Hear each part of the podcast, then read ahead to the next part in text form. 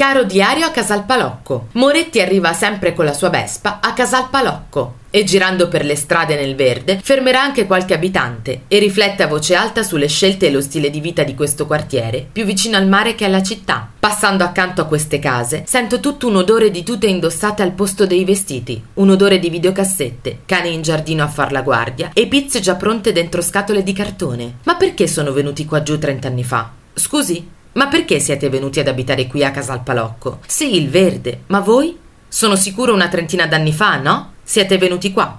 61. Trent'anni fa Roma era una città meravigliosa.